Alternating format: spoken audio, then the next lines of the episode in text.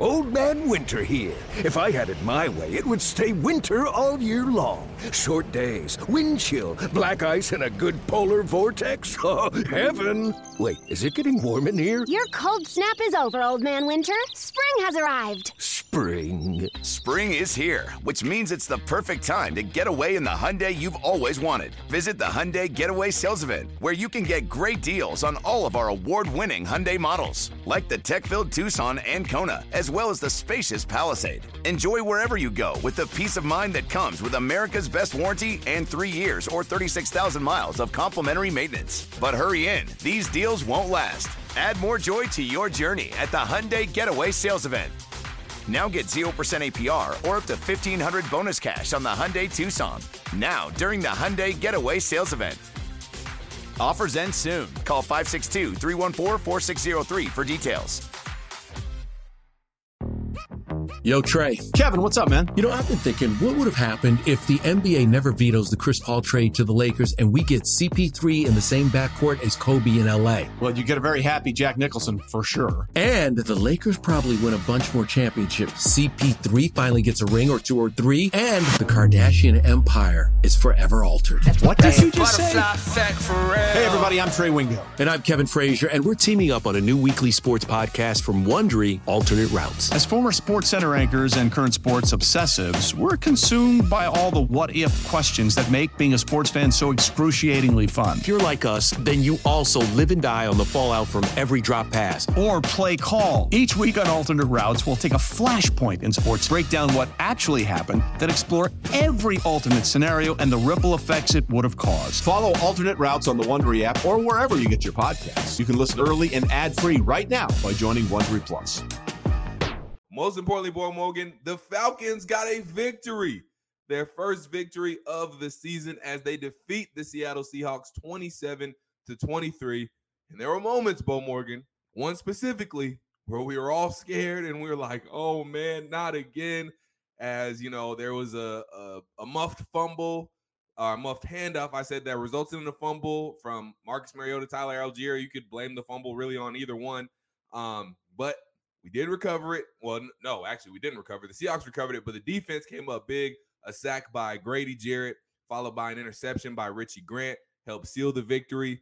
So it was close. It was a close call. We were sweating, but we got the victory, Beau Morgan. And I know it was a, a happy flight back home. It's probably as happy as we could have been coming back home to Atlanta. yeah, happy flight, happy load, and it was no, you know, it was all nice. Um, yeah, let's go ahead and, and tackle the elephant in the room, which is the um, well, one of one of a couple, but the Marcus Mariota stuff with Right. the with the fumble. Mhm. Uh, impossible for me to know whose fault Yeah. that was on. Uh, impossible, really, for anyone to know right.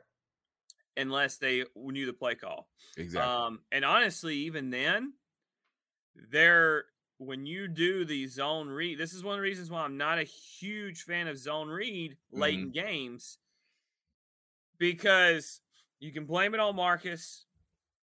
You can also blame it on Allgeier. right. I kind of get both of them. The reality of the situation is you have to protect the football. And when we say on our broadcast, literally the one, you know, hey, most important thing is protect the ball, and literally the ball goes on the ground.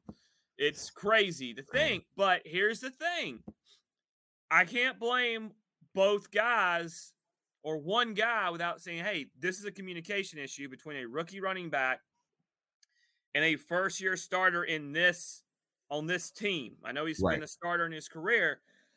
It was a rough situation. Ultimately, the guy making more money gets blamed. The Yep. veteran gets blamed. and Yep. that's Marcus. But the reality of the situation is, I, you know, I don't know. And did Allgeier? It's uh, the camera angle was hard for me to see. Did Allgeier clamp as he tried to pull? Did Marcus try to pull the ball late? Right. That's where you can kind of assess blame, right? Mhm. Um, but the reality of the situation is, I need both guys to be better. Right now, Marcus is our quarterback, Yep. and right now, Tyler Allgeier is our number two running back, and Yep. hopefully moving forward. So you got to clean that crap up. I don't want to hear. I don't want to say. I'm not going to sit here and and and I told you I don't know who to blame 100, percent and I don't want to sit here and throw shade. They got to clean it up. That's Period. how you lose games in NFL. A good team beats you yesterday because of that. That's on you know, you do that against Cleveland, you're probably losing. Oh yeah. Um, I think they're just better. Uh, although Seattle looked pretty damn good yesterday on, on offense, and I think some of that was what we allowed them to do. But reality situation is clean those issues up because we can't have them. Yeah, and let's get into that a little bit because I'm I'm glad you brought that up. What they were able to do on offense because Beau coming into the game, Cleveland. I mean Cleveland. That's who we play next week. Seattle, who we played yesterday, they were only averaging 56 yards per game coming into this game. They got 56 yards within their first two drives. That's rushing the ball. 56 yards rushing the ball. That is. They had 56 yards on the ground in their first two drives of the game. They finished with over 100 yards rushing. So, what did you see at least that was happening in that defense that was allowing Rashaad Penny to, to get the holes that he was getting? Because there was times where he was gashing us for 10, 15 yard runs. And I mean, they were happening a couple times during each Seattle Seahawks drive. So, what were you seeing that was allowing Rashaad Penny and that offensive line and that Seattle Seahawks offense to get a good running game going? Presented by T Mobile, the official wireless partner of Audacy Sports. With an awesome network and great savings, there's never been a better time to join T Mobile. Visit your neighborhood store to make the switch today. Well, I think we got to remember that early in games, there's a lot, you know, especially the first drive that teams come out with. They're normally scripted, you know, it's a scripted drive. So there's something that they saw. They saw certain looks Mm-hmm. um, on film that they thought they could run against, and they they came out and tried it with with based on personnel. They probably forced, you know, they kind of forced the hand of what they wanted to see. I thought there were times in the game where the Falcons basically had, um, uh, you know, th- three linebackers and, uh, uh, you know, not and three down linemen, and then you would count the Right. edge rusher being the fourth. I think maybe they got caught in some packages where they they they kind of were kind of ran out of position. I thought there was also some situations where, um, you know, they kind of would run to their side where they thought they had the most opportunity and it just panned out. But if you go look, that first it was really the first two drives um, where they had some success running the football, and then Right. Atlanta did a really good job of tightening it up and, and allowing They it did. to only get a couple of couple of yards. Also, you know their their success though on first down yesterday early in the game really put really put the Falcons in some bad situations. They weren't they Right. weren't tested a lot, and you know Geno Smith did what Geno Smith's done all year. Yeah. Um, I know that it's easy to rip on Geno and from what he's been, but look, another day he he he threw. You know, coming the, the problem for me is coming into this game, he had only thrown for 392 yards right. all season. Which now he was completing- through two weeks. Yeah, he was completing 81%. Um, and he only had two touchdowns. Well, he had two touchdowns and 325 yards in this game. And the lack of ability to win up front uh, at, at points in this game really hurt the Falcons. Right. Now, they got the pass rush going late, which was really key. And honestly, it Mhm. ended up being the difference in the game. The the, the Oh, fact yeah. that they were able to get to um, him him late in the game really changed it because Grady Jarrett always plays well against Seattle. He had another Mhm. uh, five tackles, uh, three of them. Garrett, Garrett, Dylan. I'm sorry, Wrong brother. dopey millennial. Um, I don't know why. I just I think I you know I was reading. I saw G Jarrett uh, on my notes, and I go Garrett. but three of those five tackles were Uh-huh. for loss, including a sack. Um, you know, so you got to, you know, he he played well. He always plays well. You know, Rashaan Evans played well, although I'd have liked to seen he only had one tackle for loss. But the one thing that Rashaan Evans is he got on he got his hands on some balls. He tipped some balls, one of which um definitely saved the first down. The Yeah. other probably cost Richie Grant his first interception of his career. Yeah, it did.